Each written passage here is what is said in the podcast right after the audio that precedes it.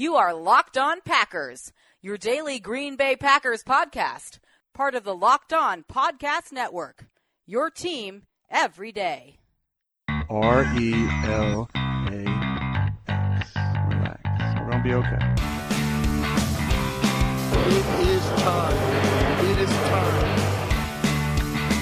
I feel like we can run the table. I really do. You are Locked On Packers, part of the Locked On Podcast Network, your team every day. I am Peter Bukowski, and I cover the Packers for SB Nation. I cover the NFL around the internet, and you can follow me on Twitter at Peter underscore Bukowski. You can follow the podcast on Twitter at Locked On Packers. Like us on Facebook, where we post all of our podcast episodes, and you can subscribe to the show on Spotify, on iTunes, on Google Play, wherever you find podcasts. You'll find Locked On Packers, the show for fans who know what happened, they want to know why and how, and the number one Packers podcast in the state of Wisconsin. That's right, the number one Packers podcast in the state of Wisconsin. I'm going to keep repeating that until it stops being cool to me and and frankly until it stops being true. But it's true, so I'm going to keep saying it. Uh, it is the Monday after Super Bowl Sunday, and that means the NFL has crowned a new champion. And I know the result is not one a lot of Packer fans wanted for, I I would say, a whole host of reasons related to the Packers and related to Aaron Rodgers. And, and what we're going to do today is spend our time talking about the fallout from the Super Bowl. And I think, you know, we're, we're going to have to spend some time with, you know, the, the, the part that Packer fans are constantly comparing them themselves to, their team to, and the the success or or I think more importantly the lack thereof that their team has relative to the Patriots. I think we have to discuss the question of Matt LaFleur and his connection to the Sean McVay coaching tree. What what does that mean? And and and then what does this mean for the team and uh, basically the rest of the NFL moving forward? And and let's start here with the Packers' perspective on all of this. I think my takeaway from all of this is going to be a little bit different. I think it's going to throw you for a loop a little bit. The Super Bowl on Sunday is why the Packers fired Mike McCarthy. The, what, what we saw on Sunday were two coaching staffs absolutely at their peak. And, and maybe Sean McVay not so much. But when you look at what the, the defensive staffs did, Wade Phillips, Brian Flores, Bill Belichick, they were outstanding. And Josh McDaniels did some really interesting, really awesome things, especially for him and, and what they do. It was it was vintage Patriots in that they did the thing that they thought they could win with, and they did it over and over and over until the Rams proved they could stop them, and they never proved it. And so they kept going back to it. And they said, okay, if you're gonna if you're gonna defend Julian Edelman this particular way, then we're gonna run these types of routes to get him free. And if you're gonna play these types of fronts, then we're gonna run these types of plays and we're gonna run the ball and we're gonna stay with that. And then on defense, we're gonna do a, a bunch of different things to disrupt all of the things that you want to do. Mike McCarthy in this day and age, right now, given the coach that he is, and again, this is I am I am someone who has defended McCarthy and who still thinks if he evolves can still be a very good coach. There are still a lot of things to like about Mike McCarthy. And if you're a lot of teams that didn't hire him, you probably should have. But they needed a coach that could go into this game on Sunday and have a staff of coaches that can hold up. They no longer believed Mike McCarthy was that guy. And and there's reason for that.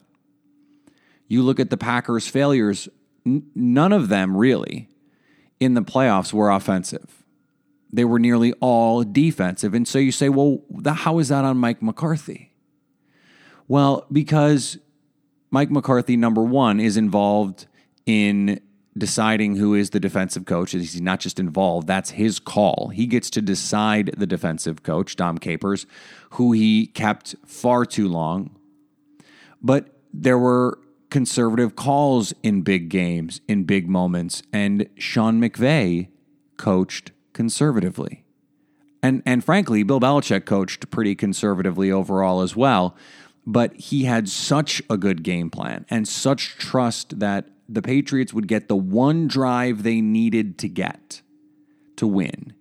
And they did it. But the difference, okay, between the Patriots and the Packers over the last two decades is Bill Belichick. That's it. That's the difference. You can look at all of the front office failures, and there are there are plenty of them for the Packers.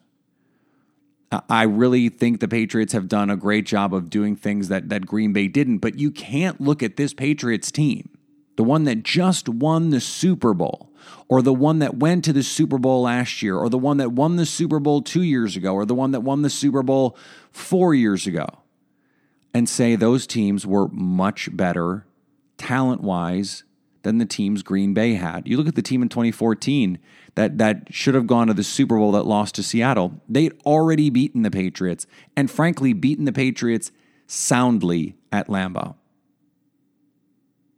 And talent-wise, I mean, I know the Packers lost to the Patriots in New England in 2018.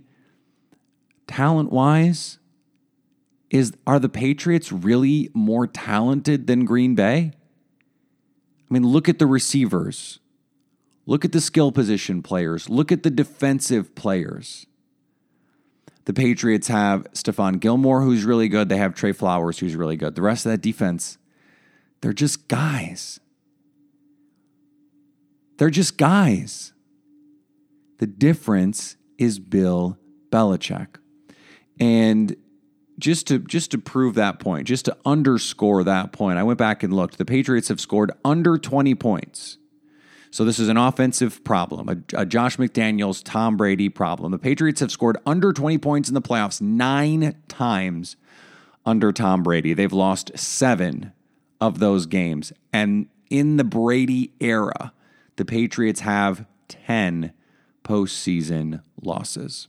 The Packers in the Aaron Rodgers era have never scored under 20 points in the playoffs, but have seven losses.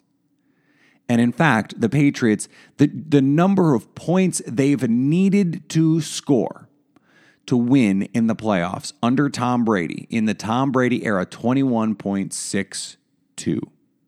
The Packers' average score needed to win a playoff game under Aaron Rodgers 25.2 two. And you look at that and you say, okay, that's under three and a half points. But if you think three points isn't a lot of points, the Patriots won three Super Bowls by that margin and lost another one. That is the margin in the playoffs. That is the difference between winning and losing, between a, t- a championship and another lost season. And so when you look at the offseason moves for the Packers, you say, okay, this is what we know about this team. We know, we know this team has had its failures. We know that. We saw it in the playoffs. And no, Green Bay's offense, which is Mike McCarthy's forte, has not necessarily been the problem. But the defense has, and and they needed to make a change, and they did. But overall, generally, in the postseason, that is when this team has come up short. And it's in game planning, and it's generally speaking been on defense, but that is a coaching failure. The Patriots don't get out coached in the postseason.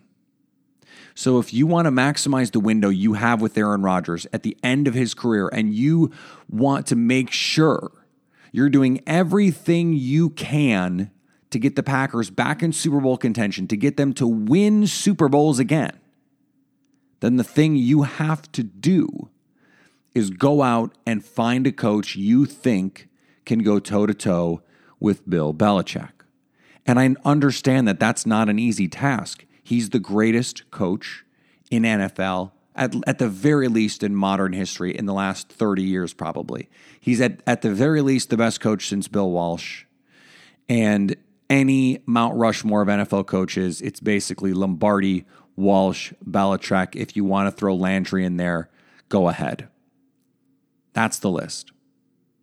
He is, for my money, the best coach ever. What they've been able to do in the salary cap era with teams that are just not as talented. They beat a Chiefs team that is more talented than them. They beat a Rams team that is more talented than them because they had a better plan. They had a better scheme. They had better coaching, not better players. They're the only team that can b- consistently buck that trend. Well, last year, Doug Pederson outcoached Bill Belichick. And you go back to that Falcons Super Bowl, I mean, the, the 28 to 3 part is famous. Kyle Shanahan outcoached Bill Belichick for most of that game. And, and the, the Shanahan Quinn combo outcoached Bill Belichick for most of that game. You have to go find a coach that can live up to those moments. And we saw that Mike McCarthy did at times. He did early in his career and, and in certain other parts of his career, but it had gotten to the point clearly. I mean, after you lose to the Cardinals at home in a game that you needed to win if you wanted to stay in playoff contention, it became clear that Mike McCarthy, for the Packers anyway, was no longer that guy. So they had to go find someone else that they felt like could lead them into battle and go toe to toe with Sean Payton, with Sean McVay, with Mike Zimmer, with Doug Pederson, with all of the, with Kris Richard in Dallas. I mean, obviously Jason Garrett is not a a genius by any means. With Matt Nagy, with Vic Fangio, even though Vic is now in Denver, you have to go get that coach you think can match wits with the other virtuoso coaches in the NFL. Green Bay felt that was no longer Mike McCarthy, I think rightly so with this team. And they did what they felt they had to do, and they hired the guy they think is best equipped to do it. But given what we saw from the Rams, it does raise an interesting question. And it was something that was discussed on Twitter. It was something that was discussed during the game. And and I'm sure is going to be a part of the talking point in the narrative all off season. Uh, something that was articulated by Corey from Minnesota. He says, "Hey Peter, Belichick tops Andy Reid and dismantled Sean McVay. Is there a sudden buyer's remorse rippling through the NFL with new head coaches all associated with the Reid, Shanahan, McVay tree? The answer is no. And the answer is no, primarily because a Andy Reid disciple won the Super Bowl last year, and an Andy Reid disciple won his division in a surprise fashion in the NFC North and was a Cody Parkey double doink away from winning a playoff game against the other Andy Reid disciple. And Andy Reid himself went to the AFC Championship game, and it was not the offense that lost that game. The Chiefs scored 31 points against the Patriots. The Rams were in the Super Bowl. I don't think anyone should should look at you know the the Zac Taylor or the Matt LaFleur coaching hire and say, well, they got Sean McVay. And even if they get Sean McVay 2.0, that's not good enough. This is in part back to my original point. You have to find a coach that you think can match wits with Bill Belichick. You also have to find a coach you think can match wit match wits with Sean McVay. But part of the failure of McVay, and we've talked about this on this podcast before, I've written about it, is he's not aggressive enough in game, not aggressive enough calling the game. If Matt LaFleur can change that, that's a big thing for him. But the the point of all of this is not, oh, well, it turns out Sean McVay is not really as good as we thought he was. No. Sean McVay is still a really good coach. And he took a team that Jeff Fisher, I mean, they couldn't find a win with a flashlight and a GPS. And then Sean McVay comes in, and suddenly, for two years, they're one of the most explosive teams in football he engineers the biggest offensive turnaround in league history, and in year two takes his team to a Super Bowl. Why is that a low standard? Why is that something to be scoffed at? I understand that everyone wants every new coach who's a genius to be Bill, Bill Belichick. He's not. And and let me let me use a golf analogy here. After Tiger Woods waned in terms of his dominance, Rory McIlroy hits the scene, and everyone, oh, he's the next Tiger. Look at him; he's talented. He hits the ball a mile. And you don't have to know who these players are; it's not important. But Rory won a couple. He's won a couple majors. I think he has four. And everyone, oh, it's disappointing. He only has four majors. No, four majors is really freaking good. Jordan Spieth comes on this team. He's, he's had some disappointing losses in his career. Jordan Spieth has three major championships. That's really good. He's still really young.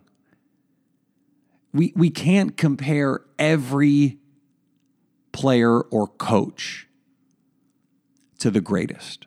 Bill Belichick is the greatest coach in the league. He's the greatest coach of the last 25 years in the sport, maybe in any sport, frankly.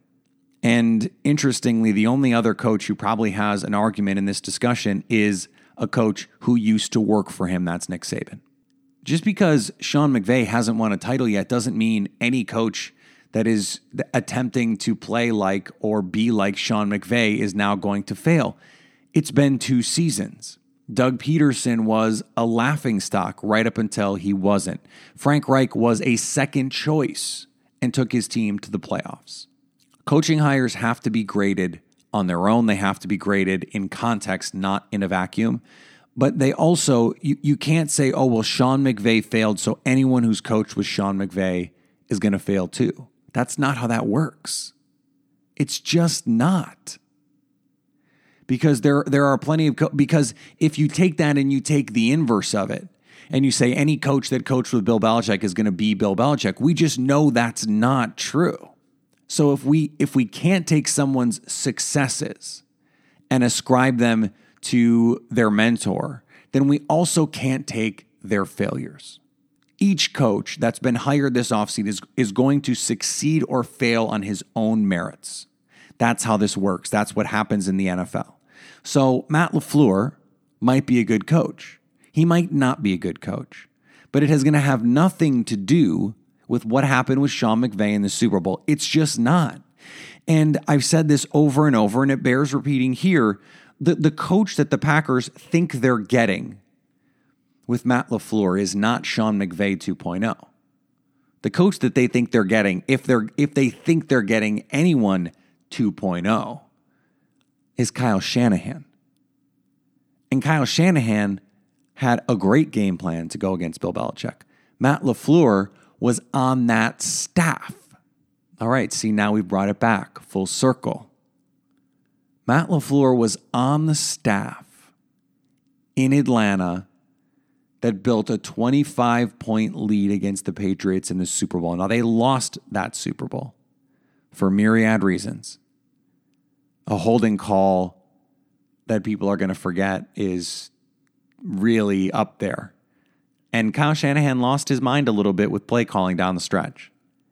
But the defense fell apart. Again, defense matters. The Packers prove that seemingly every time they're in the postseason. right now, Kyle Shanahan has had a lot more success against Bill Belichick than Sean McVay. But they've both played in the Super Bowl in the last three seasons.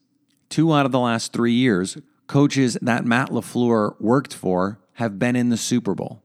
And Matt LaFleur helped get them there in each case. Now, a little bit more indirectly in the case of the Rams, a little bit more directly in the case of the Falcons, but both cases, he contributed to the development of those offenses that got their team to the Super Bowl.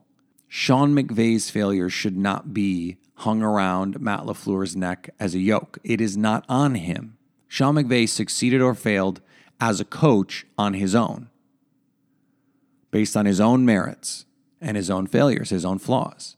That's not on Matt LaFleur.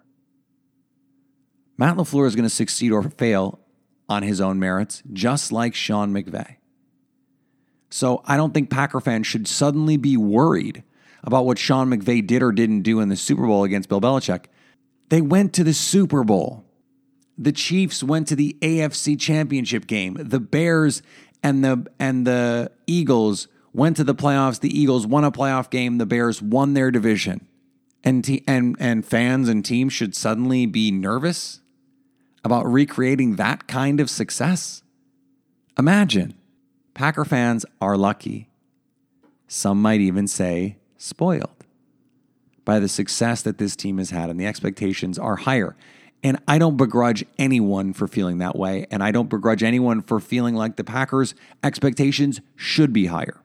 But you can't compare them or any team to the Patriots. They don't have Bill Belichick. They have the all time great quarterback, they don't have the all time great coach. And that is why they had to make a move. They shouldn't be worried that because Sean McVay failed in the biggest game of his career, that Matt LaFleur will suddenly do the same.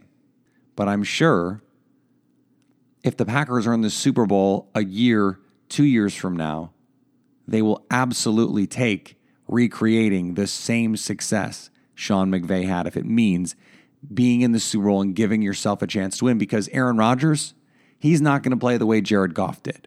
You're going to give yourself a much better chance to win. So if the Packers can put themselves in position like the Rams did, hey, that is a model worth recreating. Before we go, I just want to point out that this was a Super Bowl that finished 13 to 3 and the Patriots, although they don't have athletic linebackers, sounding familiar, they do have a very good secondary, especially at number 1 corner. They have one impact pass rusher and some quality defensive linemen. They play disciplined, they play smart, and they always have a good plan. With Mike Pettine, this Packers defense should continue to have a good plan. If they're healthy, this should be a very good secondary.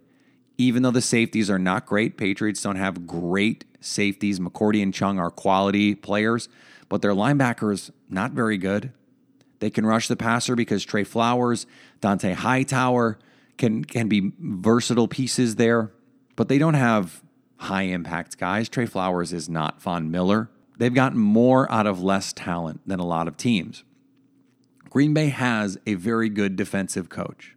They need to make sure that their defensive reinforcements are there.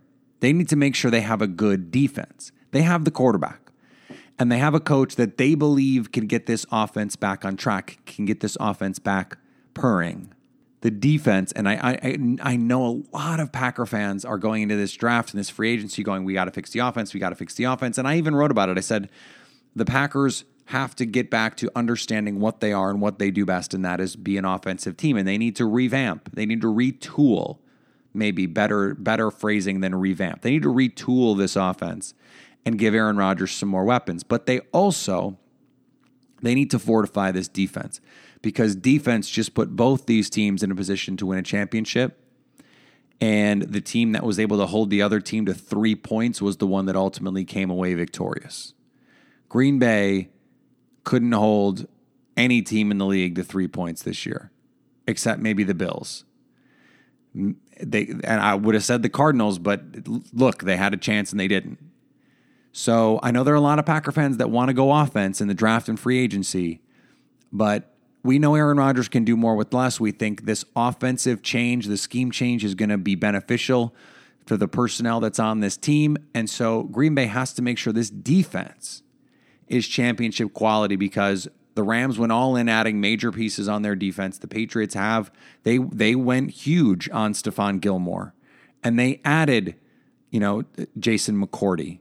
And they traded for Kyle Van Noy and Danny Shelton. And they added these pieces to fortify their defense and be in this position. Green Bay needs to make sure they're bringing in talent, they're adding to this defense in free agency, in the draft, because they need to be a championship level defense, not just a championship level offense. So while the focus has been on what Matt LaFleur can do for this offense, I think Brian Gutekunst's focus needs to be what can he do for this defense to get Green Bay in a position to be playing championship defense in December and January to give the Packers the best chance that they can have at competing for that elusive Super Bowl. We'll be back tomorrow. A lot more this week. The combine is coming up already.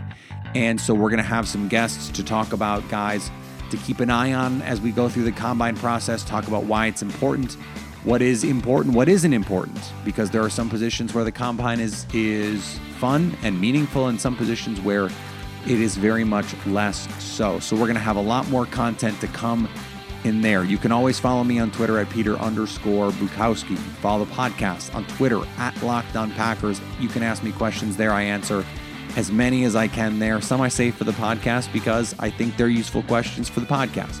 You can subscribe to the show, leave a review, a five star rating if you would please. That would be very kind of you. Let other people know you like the show. It is Make a Friend Monday. Make a Friend Monday. So tell someone that you like Locked On Packers, that you enjoy the show, and let them know they should be listening as well. Let us continue to grow the Locked On Packers community. Remember, you can subscribe to the show on iTunes, on Spotify, on Google Play, wherever you find podcasts. You'll find Locked On Packers on your smart speaker. Hey, Alexa, okay, Google, whatever it is. We are there for you at all times. So subscribe and, and make sure this show is coming right to your phone. You don't even have to ask. That is the best part. And anytime you want to hit us up on the Locked On Packers fan hotline, you can do that 920 341 3775 to stay Locked On Packers.